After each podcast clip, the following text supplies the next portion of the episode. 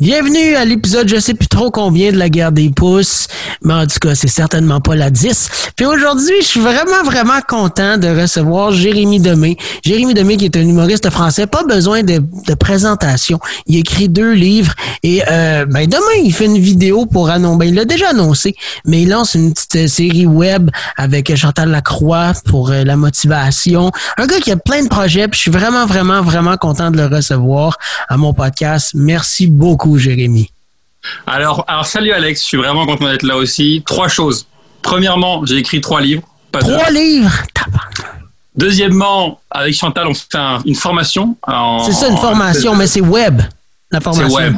C'est web. C'est un, programme de développement personnel qu'on va vendre sur le web. Et trois, je suis pas n'importe quel humoriste. Je suis quand même l'humoriste qui t'a, euh, comment on dit, avec qui t'as partagé la scène pour la première fois de ta vie. Ouais, ouais, ben je voulais, je voulais en parler. Tu sais, moi, je voulais surtout parler de toi, Jérémy, pas parler de moi, tu sais, parce que. Non, non, mais attends. Moi, parce que ça, c'est trop, c'est trop génial pour qu'on n'en parle pas. Moi, je veux que tu racontes comment s'est passé cette première fois-là. Ok, tu veux qu'on parte avec ça live? Bah, bah écoute, c'est trop. C'est ce qui a commencé notre relation. Ça a commencé notre relation day one. c'est sûr faut qu'on en parle. C'est vrai que les gens qui, m'écoutent font comme Tabarouette vient de commencer, il y a genre 100 abonnés, puis Jérémy vient sur son podcast, what the fuck? Comment ça, tu sais, qui a accepté, lui? Mais ouais, c'est vrai. Euh, ben pour les gens qui savent pas, ben j'ai fait de, de l'humour, puis euh, c'est grâce à Jérémy Demé. J'étais allé voir ton premier spectacle qui s'appelait Ça arrête plus de bien aller. Ouais. Puis moi, euh, c'est ça. Euh, en revenant de l'école, mon père, il avait comme eu des billets avec la station de radio. Ouais. Puis, euh, moi, j'écoutais, ben on va en parler là. Moi, j'ai commencé à t'écouter avec le demi raton. Ouais. Puis ça, ça m'a fait, beaucoup rire. Puis là, quand mon père m'avait dit, ah ben on a des billets pour aller voir J Demé, j'ai dit cool. Puis on, est arrivé au Vieux Clocher. Vieux Clocher, c'est premier arrivé, premier servi. Il n'y a pas de, de place attitrée mais je me suis assis quand même assez proche. Puis toi, dans ce spectacle-là, qui était ton premier one-man show, euh, que tu parlais des adolescents, comment ça parlait des, plus proches. Puis moi, j'étais en secondaire 3, puis j'étais assis en avant, mais tu m'as spoté. Là, tu m'as dit, parle comme un ado, puis t'étais comme, euh, t'aimes-tu Justin Bieber, toi? Tu sais, tu parlais comme, me semble, des Backstreet Boys ou un, un, boys band que les jeunes écoutaient. Puis là, t'étais comme, t'écoutes ça? Puis là, j'étais genre, non, moi, j'écoute du Maiden. Puis là, euh, tu m'as posé plein de questions, dont ce que tu veux faire dans la vie. Puis c'est là que j'ai répondu humoriste. Et là, t'as fait le move le plus incroyable que t'aurais pas pu faire. C'est comme, OK, je finis mon show. Après ça, je te passe le micro, puis tu nous fais des gags. C'est ça. Puis là, moi, euh, je m'en rappelle, je me suis assis. Puis là, j'ai arrêté d'écouter ton show. c'est pour ça que je t'ai invité aujourd'hui. Je t'ai invité pour que tu me racontes la dernière partie de ce show-là. Et t'as été excellent. Attends, faut le dire, t'as été excellent. le courage, t'avais quoi? T'avais 16 ans? Ouais, même plus jeune que ça. J'avais 14. 14, 14 ans le courage déjà de monter sur scène et faire des jokes qu'il me semble que tu avais écrit, c'est des jokes à toi. c'est mes jokes à moi, ouais. Et ça avait rip et tout, ça prend du guts, là. C'est pas tout le monde qui a ce guts-là. Avec tes fait ça, moi, je me suis dit, ça y est. La prochaine star de l'humour est née. Et puis, t'es venu, puis c'était génial. On a passé vraiment un moment, euh, c'était magique. C'était absolument magique pour tout le monde, hein. pour moi, pour les gens, pour toi.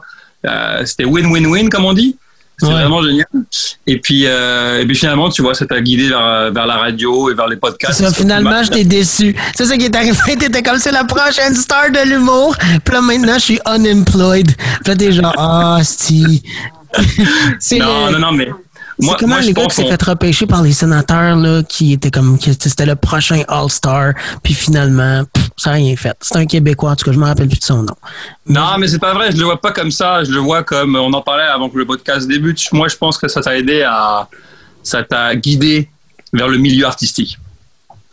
Et je pense que ce que tu voulais faire au fond de toi, c'est pas vraiment humoriste, ça t'a juste propulsé, ça donné un espèce d'élan de, de, dire, ah, je vais faire un métier là-dedans, et puis finalement, tu vois, tu vas faire de la radio, puis tu vas sûrement avoir une belle carrière en radio, donc c'est pas plus mal. C'est euh, c'était un beau un beau petit coup de pouce du destin qui t'a peut-être donné juste confiance en toi. Ouais, exactement. C'est un peu comme ça que je le vois, ça donné confiance en ton en ton potentiel. Tu dit waouh, il y a un humoriste que je suis venu voir qui me donne la place et que quelque part je dois avoir quelque chose à donner. Et aujourd'hui, c'est de la radio, des podcasts, ou peu importe le moyen d'expression que tu vas utiliser, tu vas faire des livres, des conférences, le tour du monde en voilier, peu importe, on s'en fout. Mais ce qui est important, c'est que moi, je pense à aggraver quelque chose en toi et ça t'a donné confiance qu'il pouvait y avoir quelque chose pour toi là-dedans. Voilà. Tout, comment tu l'as vécu? Tu sais, quand tu m'as dit, euh, pense, je te passe le micro après, est-ce que tu as dit, hey man, là, peut-être qu'il va se péter à la gueule, puis je vais avoir de la cave ou whatever? Comment tu le vivais? Euh, non, parce que, non, moi, je vivais le, euh, il va vivre un truc. Il va vivre un truc, le public va être hyper gentil et hyper accueillant parce qu'il avait bien compris que tu étais un jeune de 14 ans qui, qui, qui, qui, essaie de faire quelque chose d'extrêmement difficile. Tu sais, parler devant un public, c'est sûrement une des peurs, top 3 des peurs euh, du monde entier et qu'un jeune de 14 ans, donc le public, même si tu étais pourri et pas drôle, il t'aurait accueilli avec amour et générosité. Mais en plus, tu étais super drôle et super efficace. Et que moi, j'étais comme, non, c'est malade. Tu sais, moi, je m'attendais à rien. Je m'attendais à des, à des jokes plates et que ça serait, ça serait normal, tu vois. Hein. Mais c'est normal. T'as 14 ans, tu fais de scène. Bon, on peut pas s'attendre à quelque chose. Et puis, c'était extraordinaire. Enfin, on s'est dit, tout le monde a, tout le monde a vécu un moment finalement magique. Fait que je m'attendais à rien et j'ai vécu de la magie. Puis ce plat, tu l'as mis sur Internet, puis ça fait de boule de neige. C'est vrai. Après, t'es quoi? T'es faire la première partie de Stéphane Rousseau, si je me trompe pas? Word, parce que là, après ça, les, les, euh, les journalistes à Sherbrooke, ils disaient, voyons donc, c'est qui ce petit gars-là, tu sais. Puis, je pense qu'ils pensaient même que c'était stagé. T'avais pas eu des commentaires comme quoi ils disaient, euh, ça se peut pas que ça soit pas stagé, que ce soit un gars random. Il me semble que tu m'avais déjà dit ça. Ah, peut-être, c'est possible. Ouais, bah, les gens se disent, c'est pas possible. Un jeune de 14 ans qui est dans la foule, qui d'un coup monte sonne et qui est aussi bon, on n'y croit pas. En fait, c'est ça qui est magique. Quand tu fais quelque chose de comme ça, qui vraiment est impromptu, que ça, a l'air vraiment hot, les gens trouvent ça tellement hot qu'ils se disent, il y a un coup monté. C'est pas possible. Et pourtant, toi et moi, on sait que c'était, il y avait rien de prévu et que c'était vraiment magique. Exactement. Puis là, ben, de fil en aiguille, ça, j'ai fait euh, Mike, Mariano Mazza, Stéphane Rousseau, j'en ai fait plein, plein, plein. Mais encore une fois, je, pense que mes deux plus gros shows, c'est avec toi, les deux, Jay. Puis c'est toi, les deux opportunités que tu m'as données. Première fois que je suis monté sur scène, puis euh, le Feel Good Show euh, d'or. Ton gars-là, juste pour rire. C'est vrai! T'es venu là! Mais oui, j'étais le premier. T'as fait un petit number, t'as fait un petit number pour euh, mettre la foule. Tu sais, en. Tu yes sir, Jay. Puis après ça, t'as dit mon premier invité, c'est ça, je pense, là, dans ce temps-là, j'avais 16 ans. La première fois qu'on s'est vu, j'avais 14. Puis après ça, on a fait un show ensemble de. Il y avait 20 000 personnes, je pense. C'est ça! puis là, t'étais comme. Puis je m'en rappelle. Puis ça, c'est une des histoires qui, qui, est vraiment, vraiment drôle. C'est que je, cet été-là, je me suis fait opérer à cœur ouvert. Puis t'es venu me l'annoncer à l'hôpital que t'avais un gala juste pour rire, puis que tu voulais que je sois sur ton gala. Puis là, moi, ça faisait comme trois jours que je me t'ai fait ouvrir le chest, défoncer la cage thoracique. Puis toi, t'arrêtais pas de raconter des jokes. Puis là, moi, je dis, tu peux pas quand tu ris, tu sais, t'as la cage thoracique. Là, j'étais là, ta gueule, Jay, je trouvais ça drôle, mais tu sais, je voulais pas rire. Puis c'est ça, t'étais venu me l'annoncer comme, ah, je fais un gala, euh, carte blanche, puis euh, je veux que tu sois là. Puis. Euh, c'est vrai qu'on avait fait ça, man. Je me rappelais plus de ça. Parce que j'ai une mémoire assez, assez court terme. Mais c'est vrai que c'était un gala, il y avait sûrement 20 000 personnes et t'étais venu. Et ça devait être ton quoi, ton quatrième ou cinquième show ouais, Un affaire de même, là. Tu sais, c'était pas. ouais. Je te garantis qu'il n'y a personne qui fait des shows devant 20 000 personnes la quatrième fois de sa vie. Je te le garantis. Mais ça, c'est fou. Tu sais, comment ça, tu m'as invité à ce show-là? Tu sais, c'était carte blanche. T'aurais pas invité n'importe quel autre artiste? Euh, je sais pas, parce que. Je sais pas, parce que c'était un bon, c'était un bon feeling. J'avais aimé, puis c'était drôle. Puis c'était original, puis c'était nouveau, puis je trouvais ça cool que tu puisses vivre quelque chose comme ça. Tu sais, c'est je sais pas. Il me semble que euh, je l'ai fait pour, pour sûrement l'originalité du truc, le fait de te faire plaisir, le fait de me faire plaisir aussi, le fait de donner ça aux gens. Je sais pas, un tout, je pense. Mais je trouve, maintenant que j'y pense, je trouve ça cool pour toi, le fait que il joue devant 20 000 personnes, il a fait 5 shows dans sa vie. Et puis c'était bon en plus. A fait un bon show ce jour-là, je me rappelle. Ouais, non, c'était. J'ai vraiment, vraiment aimé ça. C'était comme ma meilleure expérience de scène. C'est cool, man. Puis j'étais, tu sais, moi c'était drôle, tu sais, parce que on était tous dans l'âge, puis il y avait, tu sais, il y avait Kat Levac, il y avait Mathieu Cyr, il y avait toi, il y avait moi, il y avait ton ami qui joue euh, du viol, pas du violon là, mais du. Ouais, Danny. Danny, exactement, qui était là. Il y avait, ah, il y en avait une couple d'autres. Il y avait Nevsky, exactement. Il y avait une, gang. Puis moi, je m'en rappelle très bien quand on est, Gilbert Rozon était venu nous voir. Là, dans ma tête, le gars de 16 ans, je suis là, hostie, c'est genre le master, genre. Puis là, mais c'est drôle, tu sais, parce que maintenant, je niaise mes parents. Tu sais, moi, j'ai rencontré Gilbert Rozon, j'avais genre 16 ans, puis on avait fait en mode salvaille ensemble, puis j'avais 14 ans. J'étais comme, ah, si vous êtes des mauvais parents. c'est marrant parce que tu parles, tu parles un peu comme Mike. Tout le monde me le dit. Ouais, t'as un peu le même, euh, mais c'est efficace que le, le, verbe le verbe de Mike il est efficace. Oui, mais j'aime pas ça que le monde dise ça parce que je, je veux pas me, tu sais, je veux pas, euh, tu sais, tu comprends? Ouais, non, je comprends, mais c'est pas exactement comme, c'est on dirait un peu, c'est correct là. C'est tout le monde a le droit d'avoir des inspirations où on, on, on, dirait que un peu, euh, surtout surtout comme ça en début de carrière pour toi si dans 20 ans, tu as encore la même voix exactement comme lui, euh, c'est tout. Mais, mais ça, c'est correct, puis c'est efficace, puis c'est pas. À la limite, c'est un bel hommage, c'est beau, c'est le fun, c'est pas. Tu vois, il y a beaucoup, beaucoup d'artistes qui commencent, puis on dirait d'autres gens pendant plusieurs années, puis tranquillement après, ils, ils changent. Ouais. Je pense que c'est même pas c'est même pas voulu toi c'est juste parce que tu parles comme ça en fait. C'est même pas une question de faire comme Mike c'est que tu parles vraiment comme ça. Je pense que je parle vraiment comme ça dans la vie de tous les jours. C'est ça tu parles mais tu sais, le monde va dire, euh, en ah, t'as as fait la première partie de Mike, tu t'essayes de. Puis tu sais, je disais comme que Mike, c'était mon humoriste préféré. Mais là, j'avais 14 ans quand je disais ça. Maintenant, j'ai 21. Tu sais, la dernière fois que j'ai parlé à Mike, c'était en 2016. Lâchez-moi un peu avec Jean-François Mike. Tu, devrais l'inviter à ton podcast aussi, Mike. Ah, je, je l'ai invité. Euh, mais tu sais, ça fait tellement longtemps qu'on s'est pas parlé que c'était. Je me ah, ok, c'est compliqué. Ouais, c'est compliqué. Non, puis tu sais, il y a sous-écoute, puis tu sais, il y a, y a mille affaires, là. Tu sais, il est super occupé. Fait que. Puis, euh, ouais, puis on avait fait en mode salvaille ensemble à un moment donné. Ouais. Euh, puis ça, c'était drôle parce que justement, je sais pas si tu t'en rappelles, euh, c'était qu'on marchait dans la rue, puis là, tu faisais une joke, tu étais comme, hey, regarde le jeune. Mais dans ce temps-là, j'avais comme je venais de commencer puis j'avais toutes les mêmes jokes. Ouais. Tu sais que c'était drôle, je faisais tout le temps les cinq mêmes gags. Toute la journée. Ouais. là, moi, je pense à l'équipe de production qui sont comme Chris, le démo va pas être tough à monter. non, non, en plus, on était allé dans une classe. On avait craché Lucam. On avait craché Lucam avec toi qui monte sur le bureau et qui fait des jokes devant, devant une, euh, une classe. Ouais, c'est vrai. Et c'était bon, d'ailleurs. C'était bon aussi. En fait, t'étais un c'était comment T'étais, c'est quoi le mot Un, Chris, c'est quoi le mot? Euh, euh, Indéstabilisable. Ok. C'est quoi le mot? Bah, je sais pas plus.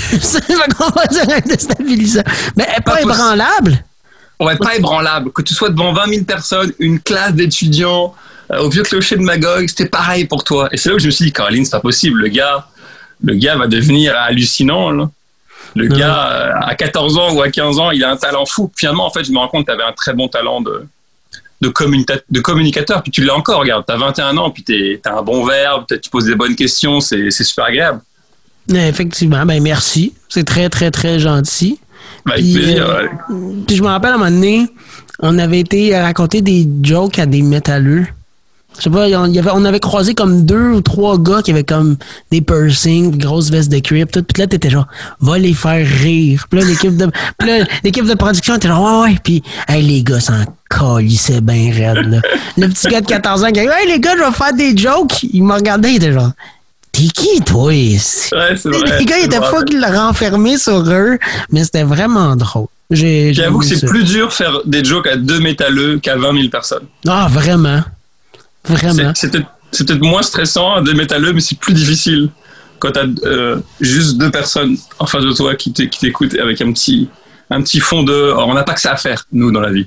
Puis, puis je m'en rappelle dans, euh, sur le show de, de 20 000 personnes, euh, à un moment donné, je, faisais un gag, puis j'ai comme levé ma main. Puis là, j'ai comme caché les, les spotlights. Puis là, j'ai vu tout le monde. Puis là, j'ai oh shit.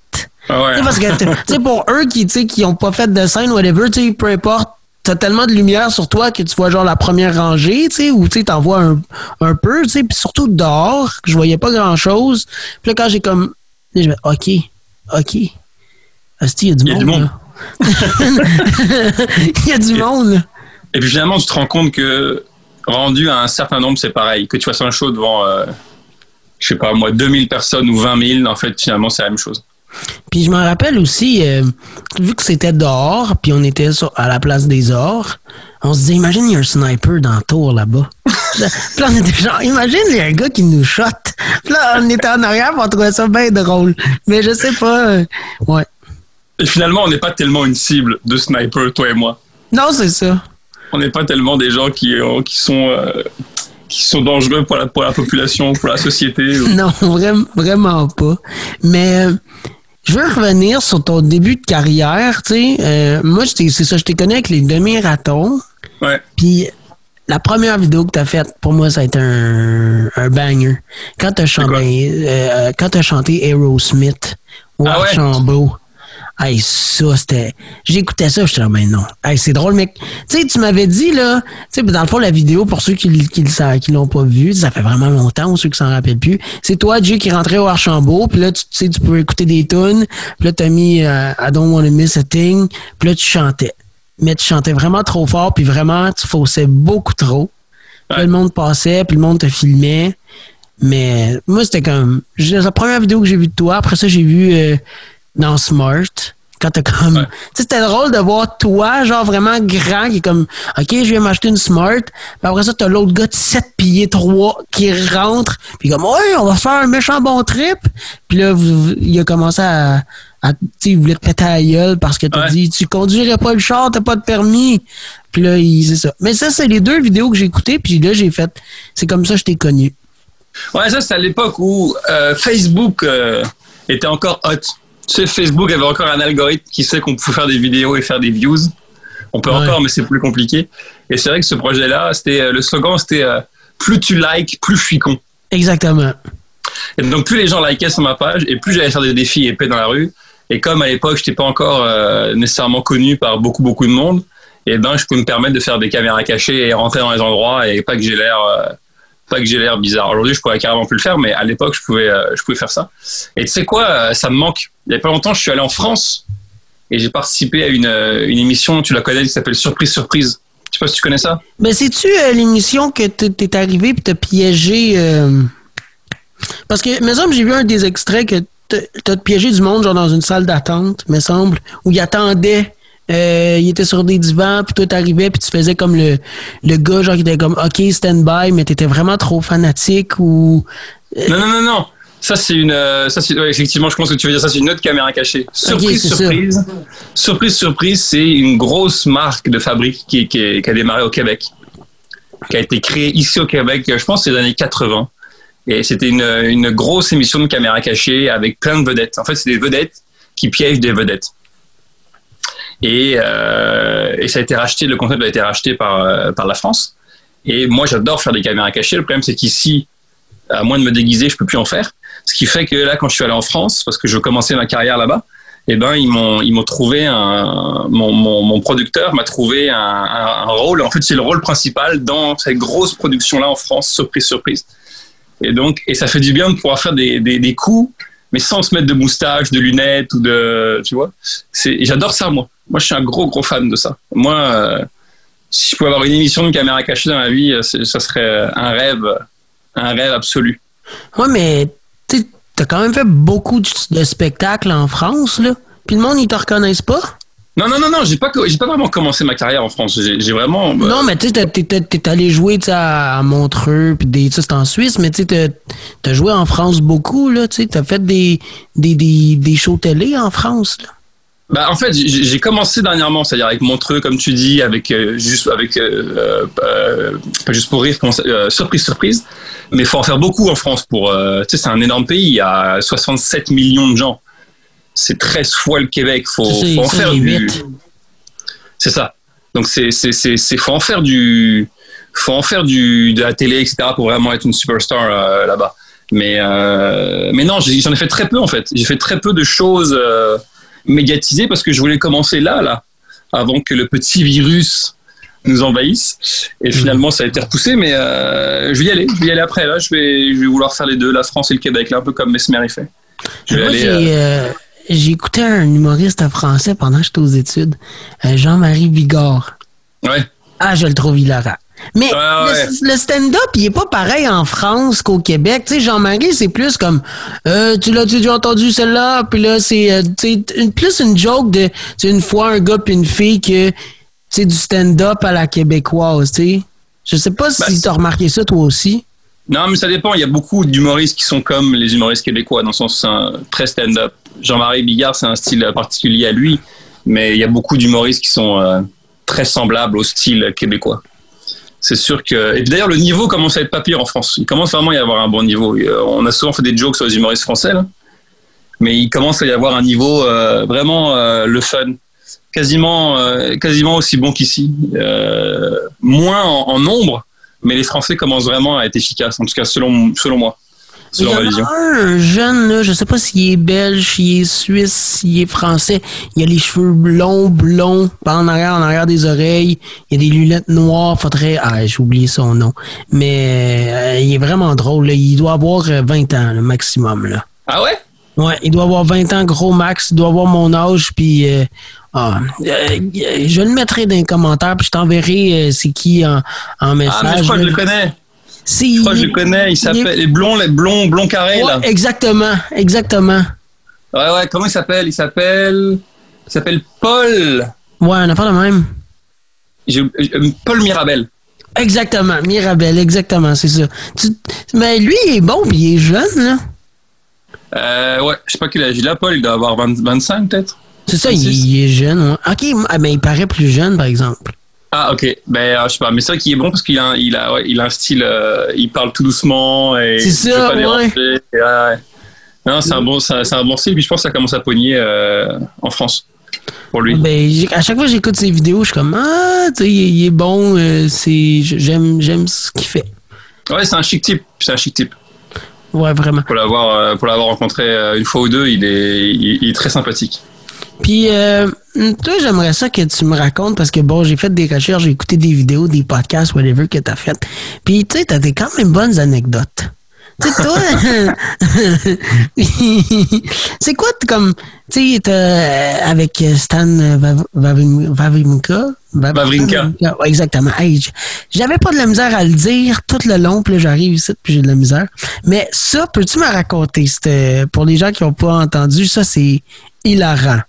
Alors, check ça. Je vais au festival de Montreux qui est en Suisse euh, l'an passé, décembre 2019. Je vais là-bas pour faire le festival. Un humoriste s'appelle euh, le, festival, le gala d'un humoriste s'appelle Kev Adams, qui est euh, qui est une superstar française, qui est un bon ami depuis 10 ans. Ok, ça fait 10 ans qu'on se connaît, Kev et moi. Il me dit viens sur mon gala à Montreux avec plaisir. Je vais là. Euh, et on arrive le, premier soir, et dit, on, m'a dit j'ai booké un petit bar à une demi-heure de Montreux pour aller rôder le gala. Et qu'on part tous les artistes du gala à une demi-heure de là, on va dans un petit bar, on fait un show, ça se passe super bien, on a du fun puis tout. Et là, Kev me dit écoute, j'ai un ami à moi qui s'en vient, euh, reste avec nous, on va passer la soirée, on va faire le party un peu entre nous, tout ça. Il me dit c'est un tennisman. Et moi, j'y connais rien en tennis. moi, je connais pas encore en tennis. Moi, je connais Federer, Djokovic et, euh, et Nadal. C'est pas mal ma culture du tennis, ok? Et il me dit, de tennis. Ah, je dis cool, cool, cool. Et arrive ce gars-là, qui est euh, Stan Wawrinka, que euh, là, on le sait, c'est le 15e mondial. Ouais, c'est ça.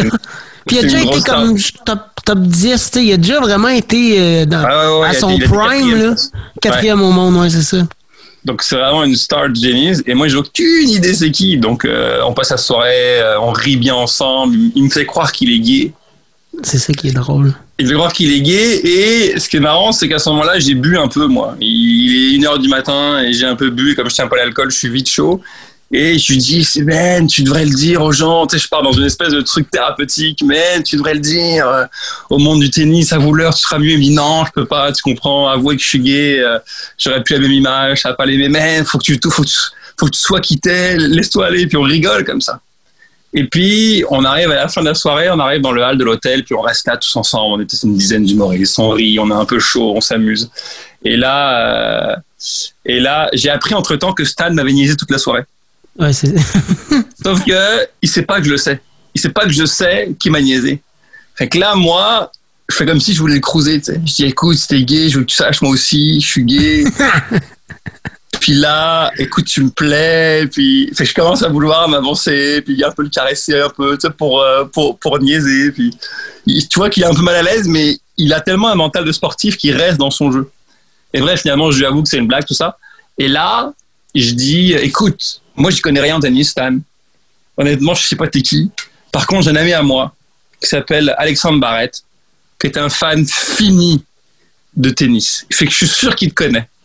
Mais à, ce moment-là, j'ai aucune idée. Pour, pour moi, c'est pas l'impact Stanislas Wawrinka. Pour moi, je sais pas qui c'est, tu comprends? Fait que pour moi, je sais pas comment mon ami Alex va réagir.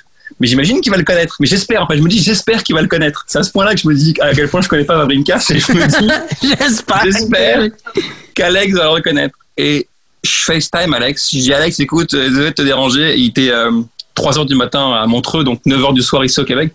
Et je dis, écoute, je suis avec un, nouvel ami à moi. Euh, j'aimerais qu'il te parle. Et là, je mets Stan en FaceTime. Alex, t'as l'impression qu'il avait 7 ans et qu'il venait de voir le Père Noël rentrer dans sa chambre et lui dire non, non, j'existe. J'existe, mon gars. Ce qu'on t'a raconté que c'est faux, que c'est tes parents, c'est pas vrai. J'existe. Écoute, il a fait non. Ben non. il a, il, il, il s'est tapé la tête contre le mur. Il dit, je suis en train de parler à Stan Babrinka. Fait finalement, il capote, il parle trois minutes ensemble. Alex, il capote, il m'envoie 53 textos dans la nuit, quel point il capote, etc. Et ce qui est drôle par rapport à cette histoire, c'est que le lendemain, on est, au petit-déj avec, euh, avec Stan et on commence à se, à comme quoi on est gay et puis tout. Et là, je lui mets la main sur la cuisse, il met la main sur l'épaule, puis, et puis on commence à se dire, tu sais quoi, on vient, on fait ce jeu-là. On fait un jeu de c'est qui le premier qui va craquer? Parce qu'on est en public. Fait on va le plus loin qu'on peut, on va voir le premier qui va craquer. Fait que main sur la cuisse, main sur l'épaule, on fait des petits bisous euh, sur le joue. Parce qu'il y a des gens autour, puis on se dit. Mais le problème que j'avais pas calculé par rapport à ce gars-là, c'est que c'est un grand champion. C'est ça. Et qui dit grand champion dit mental d'acier. Fait qu'il il est là, il met la main sous le t-shirt, il m'embrasse. À un moment donné, il m'embrasse sur la bouche avec un bout de langue. Chant de scène après Montreux, il vient me voir, il m'embrasse, il met un bout de langue. Je te dis, il allait très loin. Et je me dis, écoute, moi je voulais continuer parce que je voulais, je voulais qu'il craque, tu vois, je voulais vraiment qu'il craque. on arrive. Attends, écoute ça. On arrive au buffet après pour manger, il y a sa mère. Et j'arrive avec sa mère, j'ai bras dessus, bras dessous avec Stan, j'ai la main autour de sa hanche, comme si on était gay, tout ça. Je dis, madame, euh, faudrait qu'on vous annonce quelque chose avec, euh, avec Stan. Et là, écoute, je crois, je crois qu'il me met la main dans le pantalon. Je pense qu'il me met la main dans le pantalon pour vraiment pousser la loque. Et je dis, bah non, là, je ne pouvais pas gagner si tu mets la main dans le pantalon devant ta mère, c'est fini. Oublie ça, t'as gagné. T'as gagné, je pourrais pas battre ça. Et finalement, bah, il, a été déclaré vainqueur. Mais en fait, j'ai compris qu'il faut pas t'attaquer à un sportif de haut niveau parce que le mental est au-dessus de la Nadal, Nadal, il t'aurait sucé. C'est ça, ça, qui serait arrivé. c'est ça. La différence entre un 15e mondial puis le top 1, c'est que c'est ça, Nadal t'aurait sucé. Mais... C'est c'est exactement ça. Exactement. C'est exactement ça. C'est exactement ça. Mais c'est là où tu vois que le mental est fort. Ils ont vraiment un mental très fort, ces gars-là. Vraiment. Ils sont, ils sont obligés de se dissocier de leur émotif et pour, pour faire des choses qui. Je pense je lui ai dit, Stan, la dernière fois où tu as pleuré, ça devait être en 92. Je pense qu'il sait pas c'est quoi pleurer? Il a oublié c'était quoi pleurer. Il sait plus. Mais bref. Ça pour te dire que oui, j'ai rencontré Stan et, et c'était un beau moment de, vie. C'est vraiment un, un, bon moment. Puis moi, un, euh, un autre moment, puis euh, c'était ton cousin. Ton cousin, euh, tu sais, il t'accompagne souvent à tes spectacles. je l'ai vu une couple de fois. Je pense qu'il était là à juste pour rire. Mais ça me semble, c'est pas. Oh non, c'est ton ami. C'est Gilles? T'as un ami? Non, pas Gilles. T'as un ami, un Français, qui t'accompagne souvent, là. Ah, mon ami Jérémy? Oui, c'est ça, exactement. Exactement. Ben, t'avais pas. Je sais pas si. ben, lui, dans le fond, c'est pas ton cousin, c'est ça. non, c'est un, un ami. C'est un ami, OK. Parce que euh, j'aimerais ça que tu me racontes la fois qu'il euh, y a un gars qui s'est pitché en bas de l'hôtel. Oh! Ça, c'est gros, ça. Ça, c'est gros. Bien joué. Un jour, écoute, c'était il y a 2013. Décembre, en fait, décembre 2012. On est avec cousin, cousine. On est à Paris. On a 4-5 jours à tuer et on se dit, venez, euh, on part à Amsterdam, passer une soirée. Parce qu'apparemment à Amsterdam euh, l'hiver ah, euh, non mais non mais l'hiver c'est beau hein. il paraît que l'air est frais euh, l'hiver est beau. Non on y va parce qu'on se dit venez on va vivre un trip de champignons. C'est ça exactement. Parce que parce que là-bas c'est légal. Donc on se dit allons là-bas c'est légal on dit Et on se dit, on va en faire, ça, on va passer une soirée. On arrive là-bas, on trouve un magasin, on rentre dans le magasin et on dit, bonjour monsieur, on va chez les champignons. Il, nous, il y a un menu, il nous sort un menu, il y a 10, il y a 10 forces, 10 forces de champignons. OK? 1, tu tripes, 10, tu rencontres Jésus. C'est pas, c'est pas compliqué, là, c'est. que moi, je dis à tout le monde, venez, gars, on prend un 2. 2, on va être bien, ça va être léger, on va passer une bonne soirée, on va rire. On achète le 2, on rentre dans la chambre d'hôtel, on prend ça, on rit, man, on rit, mais on rit, mais on pleure de rire pendant deux heures, on pleure pour rien. Pour ceux qu'on a déjà pris, là, je pense que j'ai dû en faire une, bah, je pense j'ai dû en faire deux fois dans ma vie. Mais là, là, je pleure, je pleure de rire. Et euh, à un moment donné, je dis à tout le monde, venez tout le monde, on sort dehors, on change de beat, on va boire un verre, on va rire un peu dehors. Et on part, on est euh, euh, six, je pense, à sortir. Il y en a trois qui restent dans la chambre d'hôtel. Mon cousin, son meilleur ami, qui s'appelle Saïf, et un autre. Ils sont trois. Et nous, on sort et on passe deux heures dans la rue, puis on rit, puis on a du bon temps. Puis d'ailleurs, on s'est rendu compte le lendemain, tout ce qu'on avait fait, c'est faire 100 mètres aller-retour pendant trois heures. tout ce qu'on a fait. Mais nous, on a eu l'impression de faire le tour de la ville. Fait que là, finalement, on rentre à la chambre d'hôtel, je sais pas, il est 2 heures du matin, et mon cousin Martin, il me dit, mon ami Saïf, il fait un bad trip. C'est-à-dire qu'il a, il a vrillé, lui, il, est en train d'avoir des hallucinations, il a l'impression qu'il est au paradis, il nous voit avec des têtes de cochon.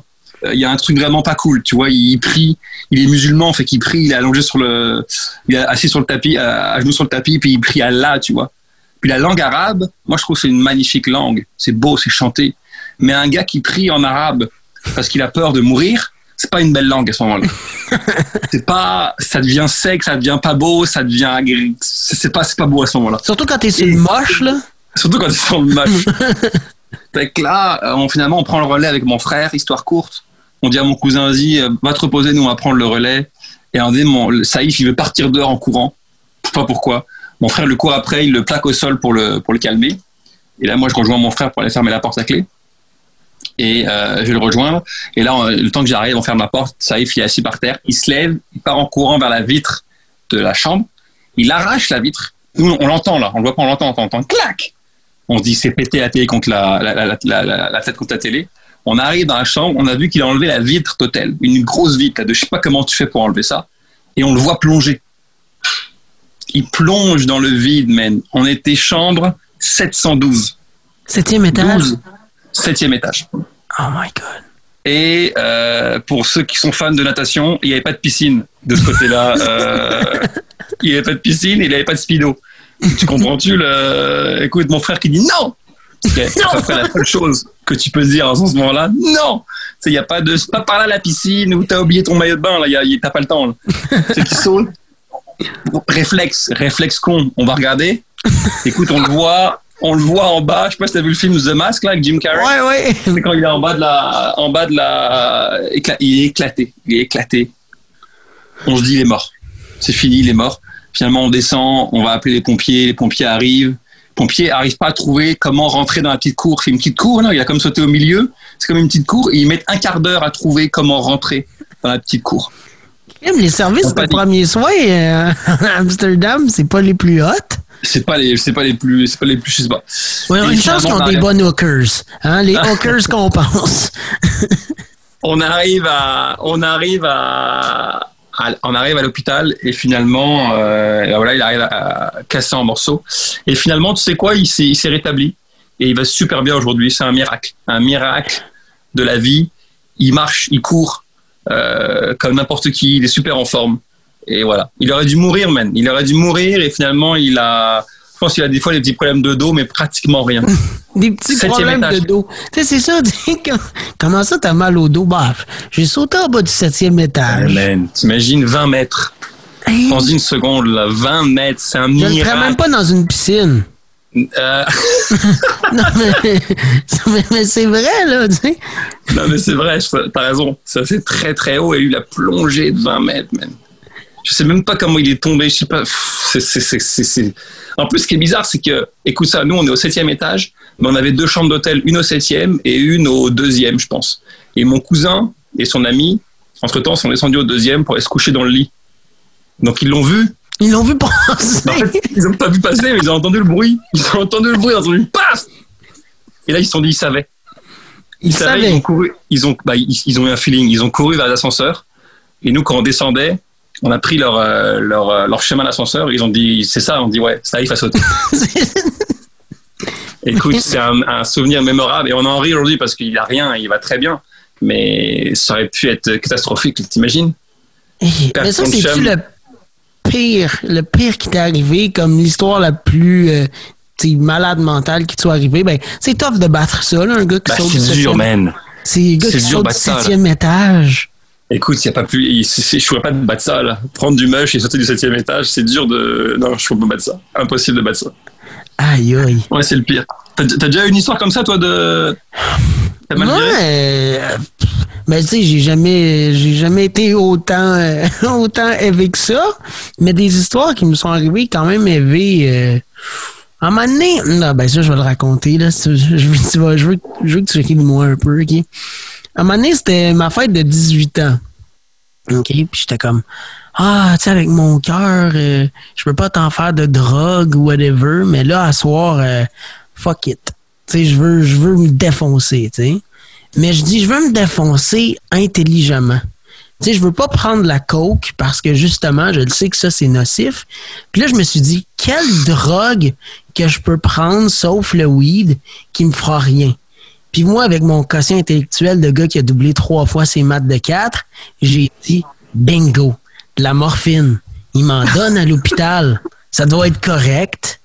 Fait que là, j'ai un ami qui s'est arrangé pour trouver de la morphine. Et euh, c'était en pilule. L'écrasé, je l'ai sniffé. Me fait une, une, ligne de morphine, je l'ai sniffé.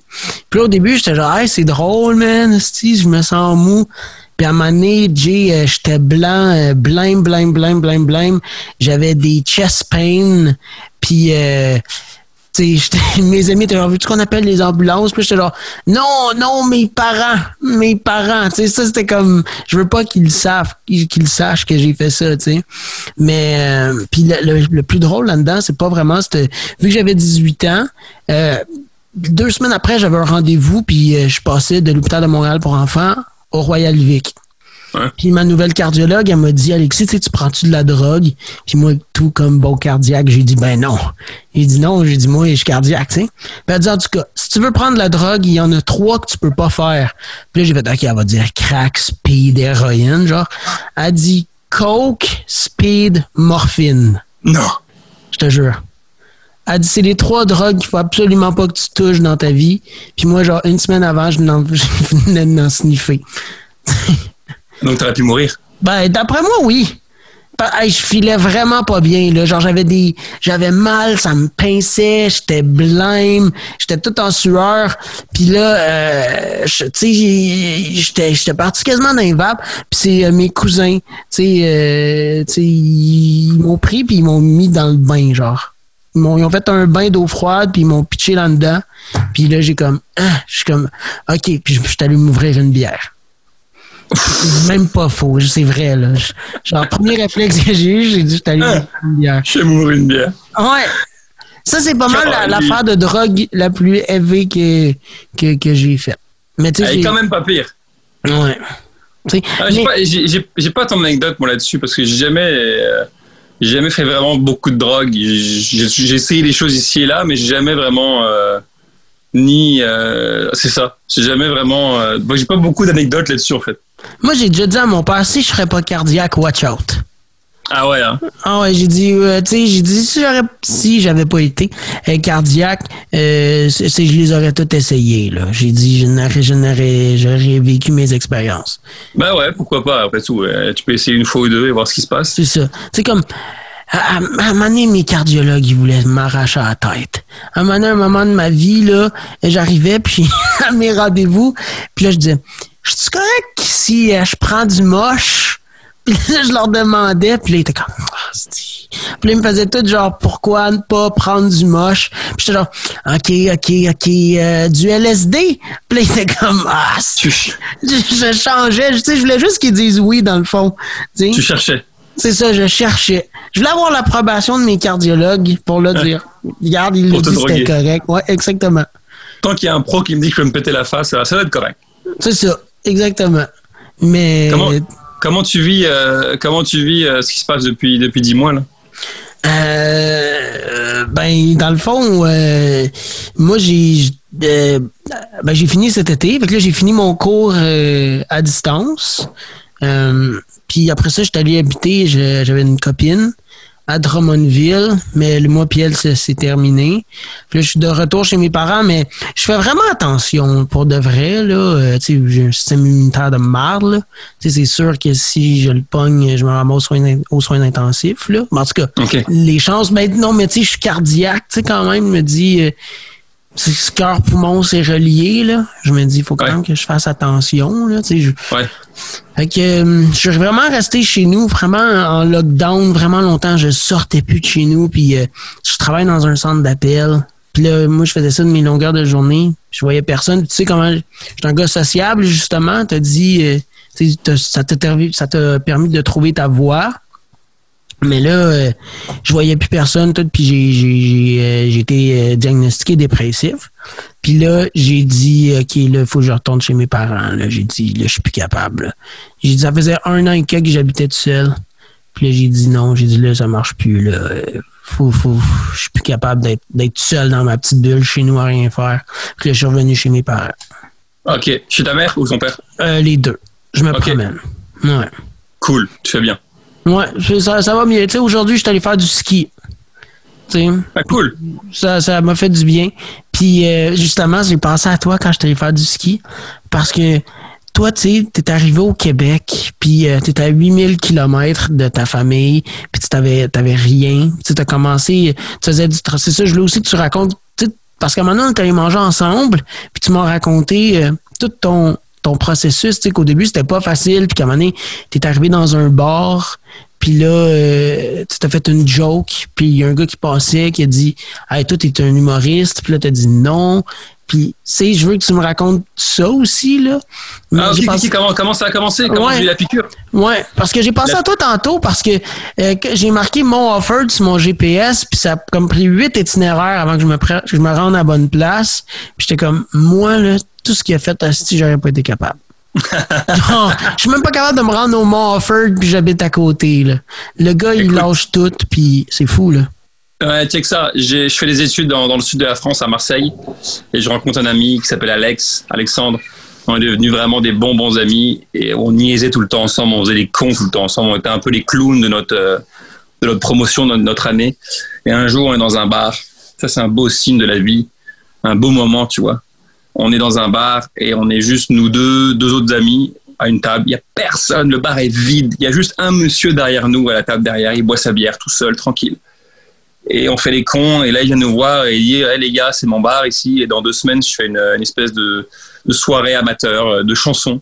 Est-ce que vous aimeriez faire un numéro d'humour? Et on dit bah, on n'est pas humoriste. Il me dit bah, si vous voulez, je vous laisse la scène 10 minutes. Et là, on a regardé. On dit ouais, on le fait. Un peu comme toi, Magog, quand tu et là, on l'a fait ensemble. Et euh, j'ai eu, euh, on l'a fait ensemble, c'est bien passé. En tout cas, dans, ma tête, c'est bien passé. Mais surtout, je me rappelle d'avoir eu la piqûre ce jour-là, à dire c'est ça que je vais faire dans la vie. C'est ça ou animateur radio, euh, ou animateur radio si jamais ça ça marche pas ou si jamais je, je me lasse de vouloir faire humoriste. Ok, c'était une joke pour. Non, mais non, mais j'allais dire pour de vrai, mais. J'avais, j'avais compris la joke, là, j'étais comme. C'était tellement une belle histoire que j'étais comme. Ah. Non, non, non, non, non, pas du tout. Je, je me suis dit, c'est ça que je fais dans la vie, j'ai plus, plus, jamais eu de plan B. Et euh, à la fin de, de mes études, j'avais un, un, stage à faire à l'étranger. Et là, je savais que Montréal était vraiment la ville d'humour euh, dans le monde francophone, parce qu'il y a Festival Juste pour Rire. Et donc, je me suis dit, je vais trouver un stage à Montréal parce que j'avais entendu que Montréal était génial, le Québec c'était génial, tout le monde en parlait en super bien. Il y a vraiment une belle réputation des Québécois en France. Et j'arrive là, et effectivement, je commence mon stage, je tombé fou amoureux de ce pays. Et puis voilà, je fais mon stage, et à la fin de mon stage, euh, je parle à un producteur français, et je dis, je veux retourner en France pour faire ce métier d'humoriste. Et il me dit, moi, si j'étais toi, je resterais ici. Tu vois, comme si la vie me guidait. Moi, je suis vraiment mardeux. C'est comme s'il y a des anges qui arrivent et qui me disent quoi faire dans ma vie. Il m'a dit, si j'étais toi, je resterais ici et j'apprendrai mon métier ici. Et ensuite repars en France quand tu seras prêt, dans six mois, un an, quand tu auras appris des bases. Et finalement, j'ai tellement aimé ma vie ici que je suis resté. Je suis resté et, euh, ben, tu vois, ça fait, ça fait maintenant euh, 16 ans que je suis ici. Donc j'ai presque passé autant de temps au Québec qu'en France dans ma vie. T'imagines? C'est, J'ai presque passé la moitié de ma vie au Québec bientôt. Puis c'est ça, après ça, tu as gagné en route vers mon gala juste pour rire. Après ça, il y a eu un concours qui s'appelait En mon premier gala, où c'était une espèce de. Pour, pour, pour, que les gens situent un peu ce que c'est, c'est une espèce de concours effectivement télévisé où il y avait 36 humoristes et à chaque fois, à chaque tour, ils éliminaient, je sais pas, 10 personnes. bref. Et à la fin, effectivement, j'ai gagné ce concours-là. Et ça m'a donné un beau boost parce que c'était vraiment la, la première fois qu'il y avait un concours comme ça à la télé. C'est ça, exactement. Donc ça a fait vraiment un gros gros boost au niveau du public. Donc quand j'ai gagné ça, ça m'a vraiment donné une belle euh, belle notoriété. Et ensuite l'année d'après, ça a merdé. Euh, dépression, euh, tu vois, ça, a fait burk, burk ma carrière. Ça c'est pas vrai que ça a fait d'un coup comme ça. Ça a fait comme ça, et après ça a, fait, ça a planté l'année d'après. Et euh, dépression, j'allais pas bien, tout ça. Il y avait une boîte de production qui était juste pour rire d'ailleurs qui m'avait dit on te signera si jamais tu, tu, tu, refais un bon numéro en 2009. Je me suis planté à ce moment-là, littéralement, pas un, pas un bon feeling. Et ensuite, euh, bah, l'année d'après, j'ai travaillé et l'année d'après, je suis revenu avec un bon numéro dans les galas juste pour rire, à l'époque où les galas étaient encore euh, des, trucs un peu euh, à regarder avec beaucoup de codes d'écoute et vraiment que les gens aimaient, tu vois. Et ça m'a, ils m'ont signé mon contrat. Ils m'ont signé mon contrat de, production, mais ça a pris du temps, tu vois. Écoute, j'ai commencé ce métier en 2005, quand, quand, quand le producteur français m'a parlé, et ça a commencé à bien marcher pour moi peut-être en 2015. Mmh. Tu vois, même quand on s'est rencontrés, toi et moi, ça marchait. Hein. Ben oui, ça marchait. Une belle, euh... Non, en fait, tu as raison, c'est relatif. Le succès, c'est relatif. Non, ça marchait quand même bien, tu as, raison. Ok, 2000, euh, 2013.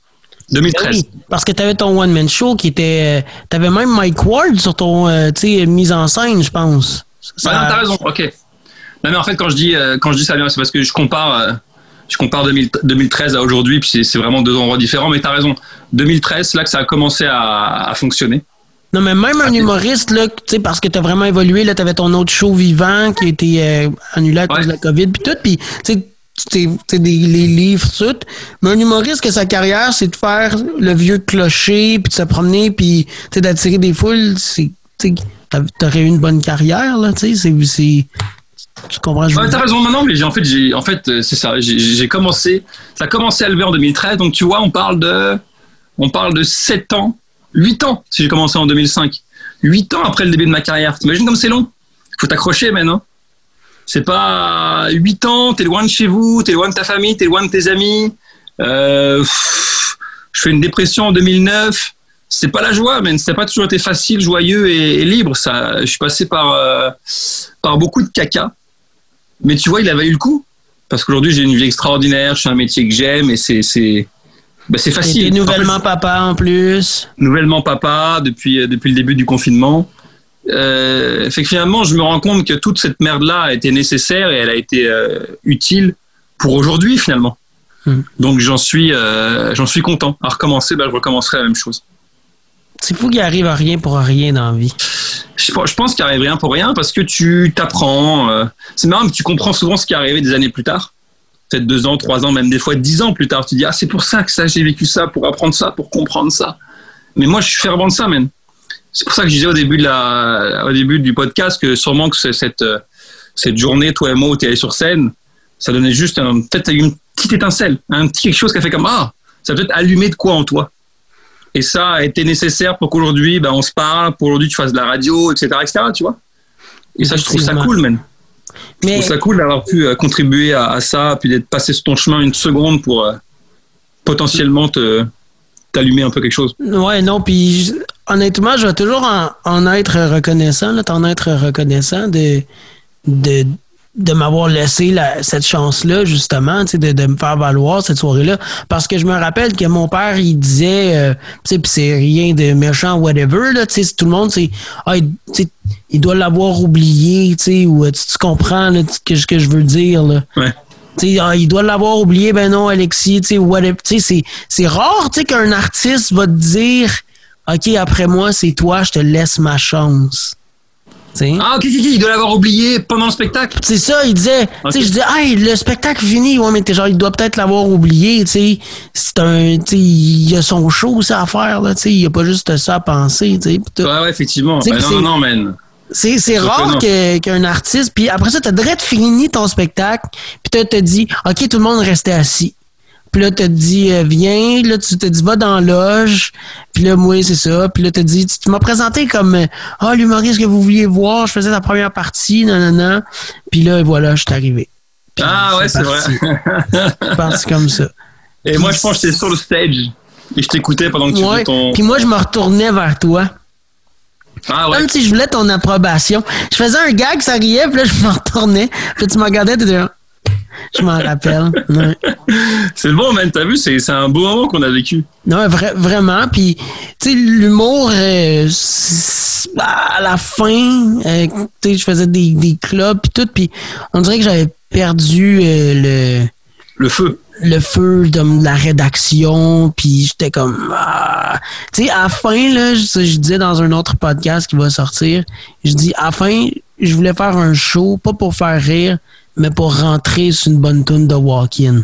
Tu sais, je disais, genre, hey, à soir, je rentre sur du Metallica. Malade. Tu sais, j'étais juste... Puis là, c'est là que j'ai réalisé comme... Ah, finalement, j'aime peut-être plus la musique. Tu sais. Puis là, j'ai dit... Fait que c'est pour ça, puis c'est un mélange de plein d'affaires qui ont fait en sorte que là, j'ai comme. Puis tout est tellement arrivé vite. Puis tout est tellement comme. Tu sais, mettons là, OK, je m'en vais te voir demain matin, là, puis on fait le même, même, même, même, même parcours. C'est sûr que ça finit différent. Comment ça? Ah, parce que, de un, j'ai pas 14 ans. De un, tu sais, 14 ans. Tu sais, il y a du monde, là, que justement, tu disais que ça t'a pris 8 ans avant d'avoir un, un one-man show, puis un, un show, puis tu dis avant, ça allait pas bien tout. Puis là, moi, j'arrive, pif, paf, pouf, ramasse là-dessus, ramasse là-dessus, hey, tac, tac, tac, tac, tac, tac, tac. J'avais 14 ans, je, je comprenais pas la chance que j'avais. Tu moi, j'arrivais le soir, là. Après avoir fait un show avec toi le matin, j'arrivais le soir, là, puis j'étais comme, bon, ben, je m'en vais jouer à NHL. sais, un peu naïf, tu dans le sens que tu euh, je prenais ça comme un jour à la fois au lieu de voir ça comme une possibilité de carrière. Mais maintenant, je réalise à quel point c'est difficile, puis à quel point c'est c'est une chance en or, puis j'ai aucun regret là. Vraiment, je suis pas en train de ah, vraiment pas, mais je me dis j'aurais fait les choses différemment. J'aurais travaillé. Non, mais j'aurais je pense pas, t'étais jeune. Parce qu'en vrai, si tu voulais vraiment encore aujourd'hui être humoriste, tu pourrais le faire. Ouais. C'est pas, pas la question de qu'est-ce qui aurait été différent. Tu as vécu ça à ce moment-là. Tu avais à vivre ça. Tu as été sur mon chemin, j'ai été sur le tien. On s'est mutuellement offert un moment. Comme un peu Stan, Stan Wawrinka. Comme Wawrinka. Ça t'a offert une, une brèche. Cette brèche-là t'a fait vivre des choses avec Mike, avec Stéphane, avec peu importe avec quoi, avec tes shows. Et ensuite, t'es amené vers la radio. Peut-être que c'était pas, peut-être que ta vie c'était ça, là, et pas de devenir humoriste. Fait que ça sert à rien de te dire j'aurais fait les choses différemment. T'aurais sûrement pas fait les choses différemment. La preuve, tu l'as pas fait différemment. Ouais. Et puis tu l'as plus ce feu-là en toi. Donc t'as pas de regret. C'est pas comme si t'avais 88 ans. Ah, j'aurais dû m'écouter et devenir humoriste. Tu l'as essayé. À la fin, t'aimais plus ça. Et puis surtout que si t'aimes encore ça demain, tu vas pouvoir recommencer là. Non, c'est ça. Mais j'aimerais, moi, c'est plus le ah, j'aimerais ça arriver, comme je te dis au début du podcast à la radio, pour faire OK, là, euh, chronique humoristique, un peu à la Olivier Martineau, tu sais, l'édito de Martineau. Ouais. Un peu à la. Moi, j'aimerais ça faire ça. Ben... Les, longues, longues, longues affaires qui comme les writers, puis tout, puis ça, je suis comme d'autres, je sais pas, là. Mais en fait, pour arriver là, la plupart du temps, c'est que c'est des gens qui sont humoristes à la base. C'est ça, exactement. La plupart du temps, les radios engagent des humoristes. Mais surtout à euh, Montréal. Mais tu sais, je pourrais être le Olivier Martineau de Val d'Or. Non, mais par contre, tu pourrais être le, le, le, straight man qui aussi est drôle. Non, exactement. Tu vois, ça, ça n'empêche pas ça.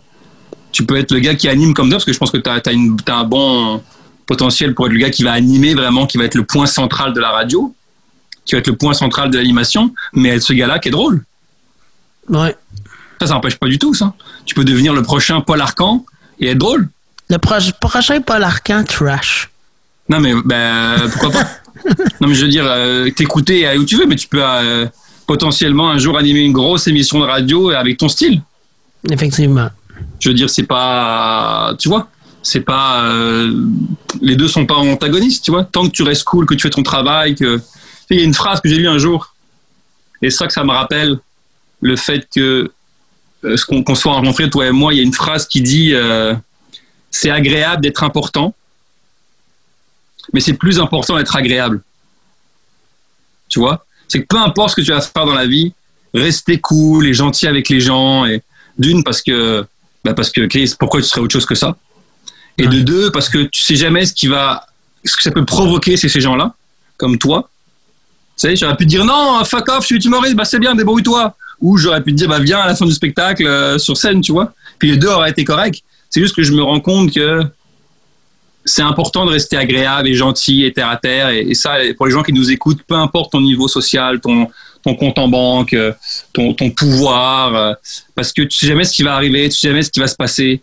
Euh, c'est vrai que c'est Jean-Marc Parent qui m'avait dit ça. Il m'avait dit sois gentil avec les gens quand tu montes, parce que le jour où tu vas redescendre, ben, ces gens-là, tu vas les recroiser. Et tu sais jamais qui tu croises dans ce milieu-là. Surtout ce milieu-là, il est minuscule. Moi, j'ai des gens qui m'ont refusé des contrats dans ma vie, qui aujourd'hui j'engage pour travailler sur des projets à moi. Tu vois le truc? Mais oui. Ils m'ont refusé, ils, ont, étaient dans une position de pouvoir et ils disent non, non, non, non, Jérémy, non. Et aujourd'hui, moi, je les appelle et je leur dis, je fais tel projet, tu veux-tu venir? Puis sans rancœur, sans rien, hein. la preuve, je les appelle. Non, ça, te montre que, ça te montre que rapidement dans ce milieu, dans les médias, euh, ouais, nos profs nous disaient la même chose. C'est comme tu vas dans une station de radio, whatever, t'aimes pas un gars, t'aimes dis rien, sois gentil avec tout le monde, puis parce que c'est tellement un milieu petit, l'univers des médias, l'univers du show business que tout le monde se connaît à la fin là. Bah, c'est pas de dire rien. Tu peux dire ta vérité aux gens. Ouais, mais de pas être euh, de pas être gratuit. De ouais, c'est ça. Ouais. C'est ça. Tu peux dire ta vérité. Tu peux dire à quelqu'un. Euh, quand tu fais ça, ça m'embête, je me sens pas bien, euh, on peut-tu on peut en parler, tu peux-tu être franc, tu peux être franc avec les gens, mais sans être méchant ou être, euh, tu vois, euh, parce que ça, ça, te revient. Mais c'est drôle. On m'a dit ça et on m'a dit couche jamais avec personne dans le milieu. ah ouais. parce que tu sais pas, tu sais pas. Fait que, tu déjà passé par l'esprit? Ben non, mais là, tu sais, tes papas, ta, ta blonde, ça va bien. Mais dans tes débuts, de faire Ah, j'aurais le goût de la transgresser, cette règle-là, tu sais. De, Tu sais, c'est une règle. Il y, a plein de gens qui l'ont.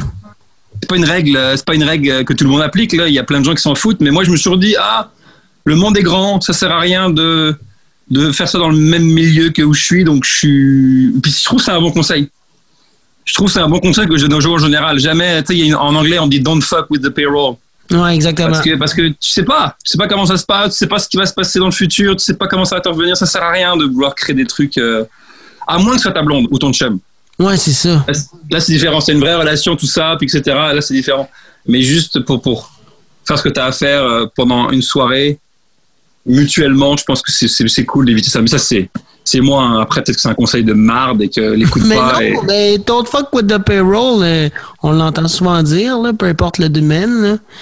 Parce ouais, c'est ça. Tu veux pas après ça travailler avec la fille comme qu'après ça, ça va pas bien, puis là, ça, ça met ça dans ton emploi, là, ça, ça, ça fait, ça s'enchaîne, puis là, après ça, tu t'es plus heureux à job, là, quand t'es plus heureux à job, t'es plus heureux quand tu te lèves le matin, tu sais, c'est c'est un engrenage, dans le fond, qui peut arriver. Tu sais.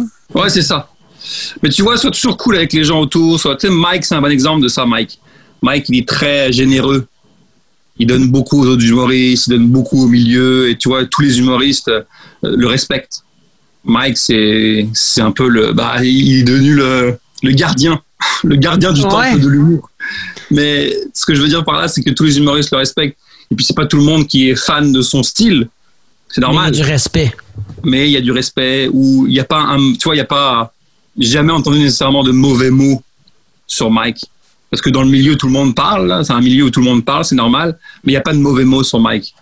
T'aimes ou t'aimes pas son style, ça c'est autre chose, mais il est gentil, il est cool, il prend le temps, il est généreux avec les humoristes, et ça, euh, voilà, c'est important de rester cool et, et de, de, de, de bah, d'être cool, tu vois, de, de, rester agréable, de rester gentil pour pas pour que les gens après, ils pourront parler de ton travail en disant ça, j'aime moins ça quand tu travailles, mais par contre, ton attitude, bah, ils vont toujours avoir envie de travailler avec toi ou avoir envie de t'approcher parce que tu es un gars cool, sympa et, et ça, c'est important, je pense. En tout cas, c'est ma vision de, c'est ma vision de ça. Tu sais, je connais pas Mike vraiment, là, Mais un gars drôle comme ça, d'après moi, il peut décrire des jokes qui vont aller dans ton spectacle. Tu sais, qui est pas la. Tu sais, qui, qui est pas trash, mais tu sais, Mike. Euh, c'est sûr qu'il a la capacité d'écrire pour n'importe qui. Là. Ouais, ouais, ouais, je pense. Mike, il avait écrit des numéros pour d'autres gens. Je crois qu'il avait écrit pour, euh, pour Cavana, pour Patrick Huard, et des bons numéros. Là. Bien sûr, Mike, il a, moi, je pense qu'il a le talent. Je pense qu'il s'en calisse aujourd'hui puis qu'il a, il a plus envie de le faire. Non, ouais. Bah, bah je pense, hein, j'en sais rien. Hein, je, je connais pas ça, je suis pas dans sa tête. Mais je pense qu'il a le talent de le faire, ouais. Mais vraiment, je trouve ça important, ce, ce conseil-là. J'entends beaucoup de choses sur plein de gens et ah non lui non on va pas l'appeler parce que il y a tel problème d'attitude oui comme ça et c'est con tu te caches des opportunités alors que finalement c'est pas si compliqué d'être gentil avec les gens et eh ben, je vais te raconter, moi, le, tu parles de ça, puis ça m'a fait beaucoup grandir. Là. Euh, le dernier spectacle d'humour que j'étais booké, ça s'est terminé. Ben, j'ai pas fait d'humour depuis cet événement-là, OK? OK. Puis je m'en veux, là. Genre, à chaque fois, je suis comme, quel moraux, tu sais. Euh, j'étais booké pour un mariage. C'était des euh, parents de mes amis qui se mariaient après euh, comme 25 ans de mariage. Puis ils comme Alexis, je veux que tu viennes faire un number à notre mariage. ça va être le fun, on t'apprécie beaucoup, nanana. Je fais parfait, c'est quelle date, quelle heure? Parfait. Une journée avant le mariage, moi j'avais carrément oublié le mariage. Là, dans le bar, j'avais oublié, j'avais noté dans mon sel mon ami me texte puis il me dit Hey man, j'ai un billet pour aller voir tel artiste demain au MTLUS. Je veux que tu viennes avec moi. Puis moi, j'avais oublié le mariage. Fait que j'ai dit oui. Puis maintenant, on part à Montréal. Puis je reçois un texto. T'es où? Puis j'ai dit, oh, tabarnak. Tu sais, j'ai fait, oh non. Puis là, j'étais trop. Ah, j'ai pas répondu. J'étais trop mal dans, à l'intérieur de moi que j'ai fait genre. Asti. Puis tu vois, depuis ce temps-là, j'ai pas refait un show. Fait que c'est comme un, karma, genre, qui m'en vient en pleine phase de dire, encore une fois, tu sais, t'as tes opportunités dans ce domaine-là, toutes, puis t'as, t'as choqué, t'as mardé, puis depuis ce temps-là, man, c'est bien correct. ça me montre que maintenant, quand je suis allé étudier à l'école, puis que mon prof me disait Là, je veux que tu me fasses une bonne chronique là-dessus demain matin, là. Et je la faisais, là. Attends une seconde, ça n'a rien fait à ta carrière, Non, non, non, non, non, non, non, non, mais tu comprends ce que je veux dire? Je me dis, oui, ça n'a rien fait. C'est vrai que demain matin, pour avoir un autre open mic, puis j'arrive, puis je le fais, tu sais. Puis cares, on s'en fout. Mais j'ai quand même pris ça comme. Quand même que c'est la dernière fois que j'ai été booké je me suis. J'ai fait le pire, le pire mardeuse. Ça, me ça me quand même. Ah, ça, ça, ça t'y penses encore? Ben oui, parce que je suis comme. Je me dis, si j'avais été au mariage, puis j'aurais, mettons, scoré, mettons, whatever, puis j'aurais arrivé avec des killer gags. Là, le monde en aurait peut-être parlé dans l'entourage, puis ces gens-là en auraient parlé, puis je sais pas. Mais à la place, c'est quoi le mot qui se passe? C'est on le book, puis il va pas. Je sais, je sais pas. Attends une seconde. Même si on aurait parlé, qu'est-ce que ça aurait fait vu que tu peux faire ce métier-là? C'est ça. Hmm. Par contre, la question, c'est pas ça la question pour moi. La vraie question, c'est qu'est-ce que tu aurais fait Qu'est-ce que tu ferais si t'es à recommencer? Ben, j'irais. Non, t'es à Montréal, t'es au MTLUS, ils te textent, tu peux pas y aller. Ah, je leur texte, je leur dis, je leur dis la vérité. Tu leur dis la vérité. Est-ce que tu l'as fait? Ben là, oui. Après, euh, comment, comment qu'ils l'ont su? C'est que j'ai mis une vidéo de l'artiste qui chantait? OK. Est-ce que tu les as appelés pour, pour, pour en parler ben avec oui, Ben oui, ça fait longtemps, là, Jay, là. Ça fait vraiment longtemps. OK. Puis je suis allé, allé, manger, je suis allé manger ses œufs par après, puis tout, là. Tu sais, je allé une OK, ben oublie ça. Ben c'est un oubli. Tout le monde a Oui, oui, mais je, oui, mais je me dis, je me dis, je l'aurais quand même, tu sais, je l'aurais quand même, tu sais. Ben, tu, chié dans la pelle, mais pas, pas intentionnellement. Ouais. Mais faut, pas, faut pas non plus te taper sur les doigts, Alex, pour un, pour une, pour un oubli. Là. Non, je sais, mais c'est quand même. C'est rien, J'ai reçu un, un, ben Max Leblanc, il est venu faire le podcast. Puis lui, il m'a dit à quel point qui, qui, s'en est voulu des shots. Puis je veux pas rentrer dans les détails, là, mais tu dont une fois, à un moment donné, que vous aviez fait un sous-écoute ensemble. Ouais. Il dit, puis il dit ça, il dit. Euh, Il dit, il dit, il dit, ça va toujours me rester dans la tête. Ouais, mais c'est pas non plus, je, me rappelle très bien, c'est pas ça qui aurait changé. Euh, bah, je pense pas que c'est ça qui aurait changé d'un coup la carrière de Max, dans le sens, faut pas croire que c'est une chose qui d'un coup. Non, mais il a dit, j'ai quand même eu de l'air niaiseux. Euh, bah en fait, ouais, je, crois, je crois de mémoire, il avait, il avait un peu bu. Ouais, c'est ça. Mais il raconte dans le podcast, là, qu'est-ce qui s'est passé. Mais, puis là, il raconte, euh, puis je l'ai pas mis encore en ligne, mais exactement, il y avait un mélange d'alcool puis tout, puis euh, ça faisait longtemps qu'il avait pas vu, pas bu, puis lui il est arrivé, puis il était chaud, puis là, ben, un gars chaud. Tu sais, il était un gars chaud. Puis il disait, je punchais aux mauvaises places. Euh, J'étais là, ah! Tu sais. Puis là, après ça, je regarde la vidéo le lendemain matin, puis tous les commentaires, c'est, voyons donc, c'est qui ce style d'épais-là? Sais. Genre les 80 commentaires, il disait ça, tu sais. Il forme-tu sa gueule, lui, Chris?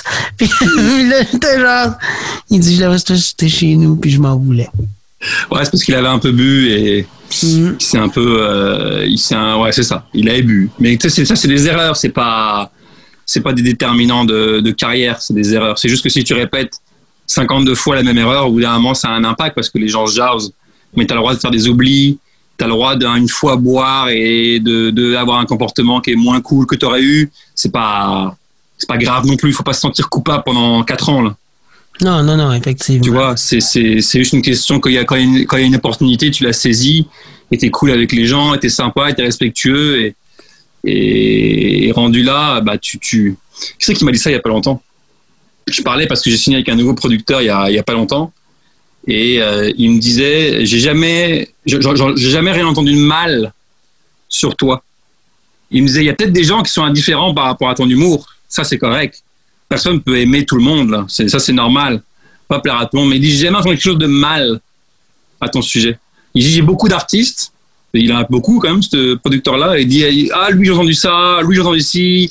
Lui, on dire ça sur lui. Il dit, toi, il dit, j'ai jamais rien entendu sur toi. Et c'est vrai, je pense. C'est important pour moi de, de, de, de, rester cool avec les gens. Alors une fois de plus, il y a beaucoup de choses que je fais où les gens s'en foutent, il y a des gens qui sont indifférents, il y a des gens qui détestent, mais je crois pas être méchant avec les gens, ni déplacé, ni ou alors si je le suis, j'aime qu'on me le dise, et dans ce cas-là, je vais aller m'excuser parce que j'aime pas l'idée de vouloir blesser, tu vois.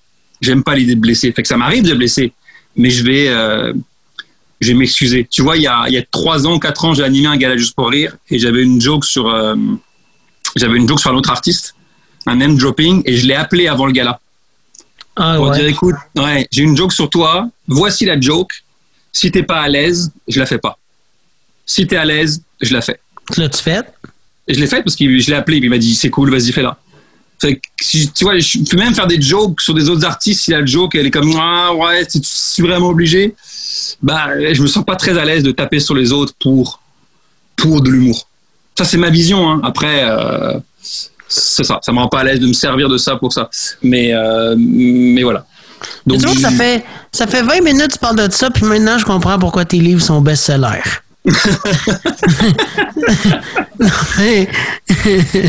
non, ça c'est un autre, un autre sujet, mais, mais c'est important pour moi. C'est important de, c'est important que les, les gens, euh, ben, c'est ça, que ce soit cool de travailler avec moi et que parce que c'est ça finalement, il faut, faut, que les choses soient plaisantes. Un jour, tu vas faire de la radio et tu as envie que les gens ils veulent travailler avec toi. Tu as envie que les gens ils disent Ah, Alex, ça va être là. Ah, cool, Alexis, c'est le fun. il, est, le fun, c'est agréable de travailler avec. Toi, tu as envie de travailler avec des gens agréables. C'est pareil. Exactement.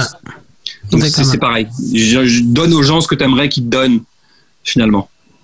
Ben, Jay, merci beaucoup d'avoir été là. Merci d'avoir pris le temps avec plaisir, D'être venu au podcast La Guerre des Pouces. Aujourd'hui, on recevait l'humoriste Jérémy Demé. Euh, nouvelle série, là, ben, après demain, dans le fond, il te fait un live Facebook pour un peu expliquer c'est quoi le concept de ta la, ben, la, la série. web. la formation, ouais. La formation euh, web dans deux jours. Allez le suivre sur Facebook, Instagram. Ben, dans le fond, vous savez c'est qui. J'ai Demé. Puis je suis vraiment, vraiment, vraiment content euh, de t'avoir reçu sur le podcast. Ben, man, ça, c'était un plaisir. J'ai beaucoup de demandes dans la vie de choses comme ça. Et j'en accepte très peu parce que, pas parce que j'ai envie d'avoir une vie, je suis père de famille, j'ai des projets, donc je n'ai pas nécessairement le temps de faire mille euh, podcasts et mille euh, choses comme ça. Mais la tienne, c'était important pour moi d'accepter parce qu'on a une histoire ensemble et, et, je trouvais ça cool de, de venir participer pour donner un petit coup de main là-dessus. Ben, merci beaucoup, Jay, c'est vraiment apprécié. Avec plaisir, même.